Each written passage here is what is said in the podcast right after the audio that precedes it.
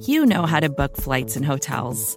All you're missing is a tool to help you plan that unbelievable travel experience. That's why you need Viator. Book guided tours, excursions, and more in one place. There are over 300,000 travel experiences to choose from, so you can find something for everyone. And Viator offers free cancellation and 24 7 customer support for worry free travel. Download the Viator app now and use code Viator10 for 10% off your first booking in the app. Find travel experiences for you. Do more with Viator.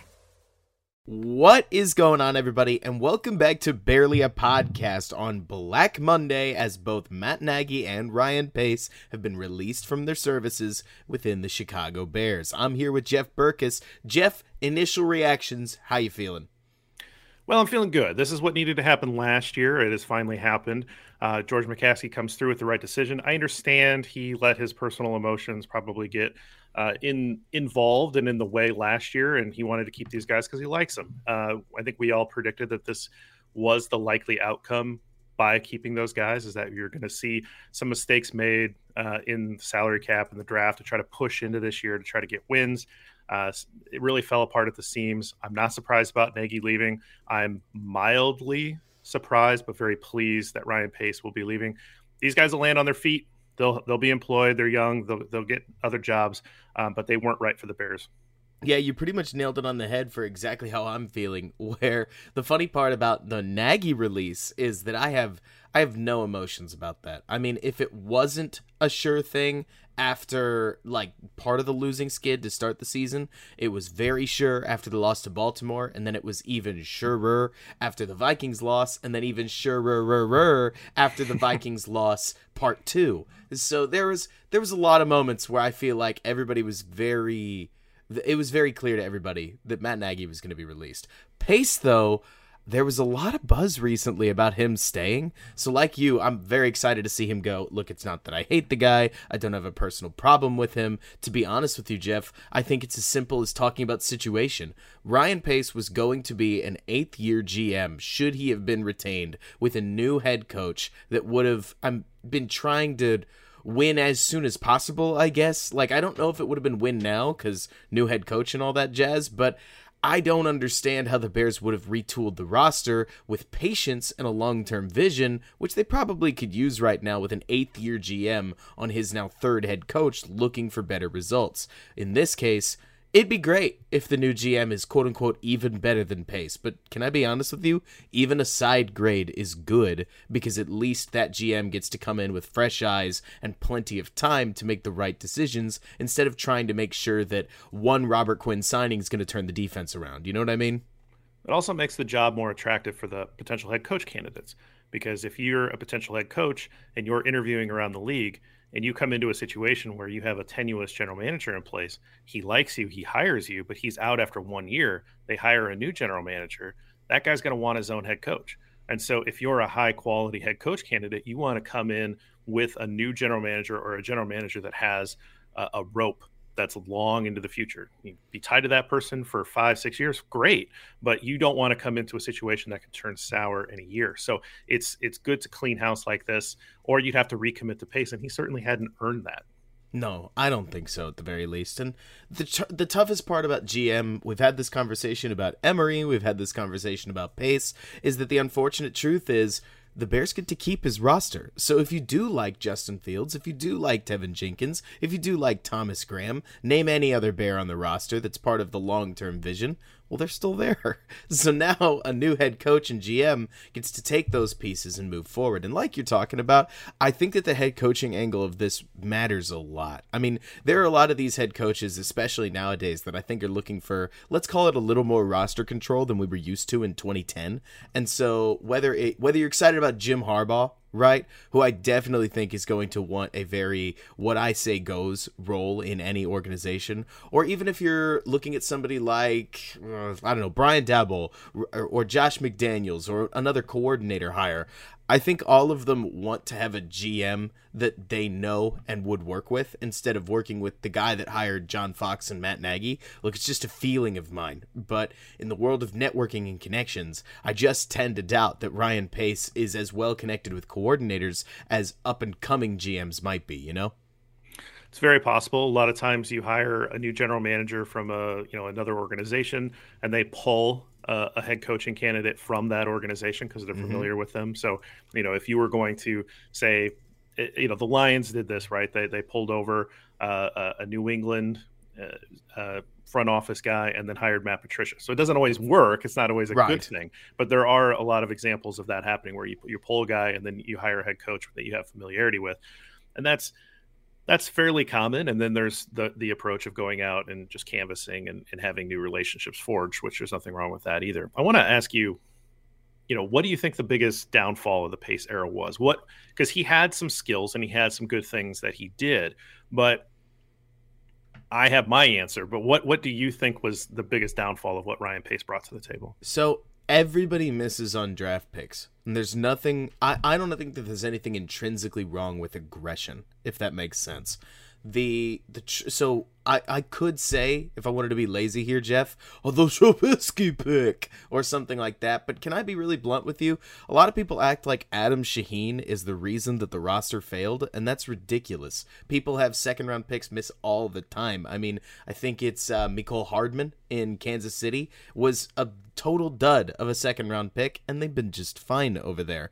I think the problem is that once Trubisky didn't live up to the expectations that I think the team wanted him to in 2019, even even as early as about halfway through 2019, Pace continued to build around him instead of at least surveying other options. Yes, he traded for Nick Foles. You hated that deal. I liked that deal, but even that was a bit of a band aid and bridge solution instead of potentially trying to find whether it's younger competition, what can you get from him in the trade market. I feel like Pace tried to load the roster up with single particular signings, basically like a studs and duds roster with a few too many duds on it. And we saw that especially take roost in 2021 where we started the season with Duke Shelley at corner. We started the season with an Alec Ogletree that just got signed during training camp. He took over starting duties because apparently Danny Trevathan was never going to live up to the job. I mean, there were there were roster holes across the roster that they never got patched because there just wasn't enough resources for it. And I feel like Pace the, the it was the studs and duds mindset combined with the quarter or basically I think it was once things started to fall apart, he didn't see it and fix it correctly, which things are going to fall apart on you. Stuff's going to happen. But I don't know. Where, where's your head at? Yeah, I think you make a good point about the lack of mid-course correction. I think he came in. A lot of people want to say, "Well, look, this team had a bare cupboard when he came in," and that's true. But he comes in with the bare cupboard and a lot of resources, right? And so he comes in basically like with a trust fund, and it's like, "Okay, man, like furnish this apartment," and he does and you see some results with a defense that improves. That's usually the easier side of the ball to buy into and, and, take care of. And then he just kept spending. He kept spending his draft capital to trade up. He kept spending in free agency dollars and kind of, you know, splashing the pot here and there. Uh, you know, he, he he wasted money on the Mike Glennon contract. He wasted draft capital trading up for Trubisky when you had three quarterbacks that were available. Uh, you know, at that number two spot, you could have just waited and you probably would have got the guy you wanted anyway, but you, you, certainly would have got one of the other ones, which obviously would have been a better uh, player. He also signed Chase Daniel to a big backup contract. He trades for Nick Foles. He he signs Andy Dalton, although Dalton's giving you basically what Nick Foles is giving you. So he keeps chasing his tail. He got a little lucky that Fields dropped in the draft, made the right uh, selection, and you know that's basically his parting gift out of Chicago. But there are just so many times where he made uh, you know inefficient moves and was basically betting against or uh, bidding against himself that eventually it keep it catches up to you right? You only have so much in your bank account. You spend everything in the bank account. You max out the credit cards and you know you, you still have you know holes in the walls and the pipes are leaking but you don't have any money to hire a plumber. You don't have any money to to, to hire a contractor to come in and, and and patch the holes. So at the end of the day he just he just spent through all the money and now he's leaving roster that has some interesting talent, some blue chip talent, some younger guys that he didn't do a, uh, you know, he did a nice job of bringing in, but you know we're, we're still cash strapped and, and pick strapped here. And so the next general manager is going to have a little bit of a challenge on their hands. Right. And i mean looking back it's funny. Look hindsight is 2020 it's not exactly analysis to point this out but more remind or like let's learn from history right? I do wonder if part of it so look you play any video game, Jeff, about football, and Sure. especially um, from the GM perspective. And the first question the quote unquote owner asks you is, How are we going to do this season every single year? Right? And maybe looking back, the real misstep was that in 2020, Pace, whether he talked himself into it or whether he or whether George wanted to believe it and Pace wanted to believe it for him, they tried to assemble a playoff team and hey it technically did go to the playoffs but that would or the that game and the way they got there and an 8 and 8 record notwithstanding 2020 would have been a great year for nobody tries to tank in the NFL but a great year to ride it out clean the contracts and try again in in the 2020 or the 2020 draft next season. Maybe it was 2021 i guess it would have been 2021 but the point is that may have been the moment. And then the andy dalton signing on top of that right? Where 2019 didn't go their way but they took a look, look at the roster and they said this is a playoff roster with nick foles. This is a playoff roster with andy dalton. And i feel like we, we talk about course correction. Maybe it was trying to hang on to something that was already out of your fingers that really was the death knell. I mean, Nagy's stuff is notwithstanding. I don't understand what happened to his offense. We've just talked about it on podcasts for a year. I think both of us have avoided the conversation about Matt Nagy, who mo- most fans want us to talk about because we feel like it's said and done with, right? But Nagy's offense just seemed to unravel and unravel and unravel and got even worse in 2021 somehow. But Pace, I think it's honestly simpler. A lot of his signings, like Robert Quinn, totally redeemed himself this year. That was one I think I was more excited about than you were, which isn't to compare notes. It's more that I thought he'd be a player a little more like this, and obviously he was injured a year before, but it really was, in my opinion, they signed Nick Foles or traded for him, so they spent pretty good money on him, and he didn't deliver. And for some reason, they then went out and signed a quarterback that was pretty much the same, telling themselves that we just don't like Nick, but Andy, Andy's the guy. And I- feel like there was a little bit of talking themselves into something by the end of the Bears' tenure. And once you start doing that, you're just hoping and praying. For the record, I did like the Robert Quinn signing. Oh, I'm whole- sorry. I there's a whole podcast where I said I yes, Robert sworn- Quinn. I like the plan. I thought you Um, were, or weren't, weren't you? He's a four three, very anti Nick four three Foles, and you had to defensive end. me What's he doing? you had to talk me off the ledge of Nick Foles. Um, like, you, hey Jeff, it's not as bad as you think, and I'm like, all right, man, You're I right, won't kill right. it, but I want to kill it. Let, let me just say with Nagy that you know you bring a guy in, he seems like a, good leader. We're getting some other stuff that's filtering out. Th- these things happen when you have a bad season, but the stuff with Akiem Hicks, you know, deserves some more investigation and and what happened there with him. Eh, he he did seem like he had some good leadership stuff. Maybe that's not as good as what we kind of interpret from the media. I think Nagy ran things like an idealist. He thought that if, if it works on the chalkboard, it should work here. Um, I want to get everybody involved. So I don't care if it's my third string tight end that's running this route. He's going to run it because I believe in him and I think he's going to make the play. And that's just not real. Like you have to try to get your your stars involved. Um, he never really evolved in his offensive thinking. He never really improved. And I think that early success may have played into that, but he never really showed like he was doing good self scouting and never really showed like he was bringing in anything else from the rest of the league and, and in- incorporating that into his offense. He was not matching his personnel and what they do well with what he was calling on the field. You know, great example this year signing really fast, speedy wide receivers and running really static routes where you would run those with guys that can win with size, like an AJ Brown or like what Brandon Marshall used to. You don't have that guy on the roster, right? You're not running the types of routes that your personnel um, would would excel in. In-game management stuff never improved. Um, Right. Again, those are things that you can you can excuse as a rookie coach, but they didn't improve. Things like pre-snap penalties on offense never improved. They just kept getting bad. That's a reflection of coaching more than anything. You know, not getting the play call in on time. So, you know, you can be excited. You know justifiably be excited about what he brought in that first year, but he still needed to improve as a head coach and as a play caller and all those things, and he didn't. And in a lot of ways, because as the league evolved and he didn't evolve, it made him left behind. Now, whether that was a victim of early success or just his inability to adapt in the head spot, I don't know. I think he'll probably be a fine quarterback coach. I don't think anybody will ever let him run an offense, or at least not for a few years until he shows progress in that or maybe he goes to the college ranks and becomes a, a college head coach. Head coach, but it's it just did not work. Sometimes that happens. Yep. I mean, absolutely. You hit all the nails on the head. I mean, gosh. It's only like we've been preparing for this for a year. I know, right? But I'm excited. I mean, I think this is a good step in the right direction for the Bears. If nothing else, Jeff, I legitimately find it hard to believe that they could come out with two new hires that were worse it, as a collaboration to fire that off one more time, mm. right? Uh, so I'm fired up about the changes. Not uh-huh. to mention, we've got some rumors here for the uh, about the about Ted Phillips potentially not being near as involved, and the next GM reporting directly to George McCaskey. It feels like change is in the air, and with other rumors that we've heard about a pro football uh, or like a new football ops pre- uh, president being potentially hired, as well as obviously new GM, new head coach changes on the horizon. Look, nobody can say at this point, Jeff, that the Bears are going to be successful going forward, but I do like their process a lot more than the last time around. What do you think? Yeah, we have a colleague that's a, kind of obsessed with Ted Phillips and getting Ted Phillips out.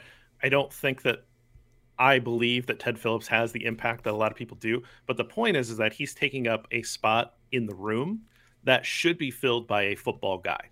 Right. And so you can have a guy that just deals with the money side of things and making sure that the McCaskeys can pay their mortgages, but you need a guy in there that has that director of football operations type stuff or whatever you want to call it, and you need a general manager. The, the modern day, the job is just too big for one person to be able to carry. And so I want two guys filling both of those roles and then have them interview head coaching candidates and bring that in. We do not need to see the Bears go out and hire a head coach first. We need to see this play itself out with the right people. Let's take our time. Let's see what happens here. Not going to make any snap judgments about who should be brought in at whatever level. I, right. There's there's a lot of guys that I can be excited about because you could sell me on a lot of plans right now. Yep, hundred percent. I have to say that because you said it, and, and I need to just jump in on that, Jeff. There's like four head coaches I can think of. Like I haven't done enough research on Brian Flores to really know, but obviously the turnaround we saw from one and seven to seven straight wins was let's say dramatic. Uh, the I could I could get behind Jim Harbaugh, hundred percent. I mean, four years of success in San Francisco, visited a Super Bowl with Colin Kaepernick and Alex Smith, so different, uh, like different quarterback styles, both successful in terms of offense. He obviously motivates his players well, so on and so forth. Yada yada yada, Harbaugh stuff, right?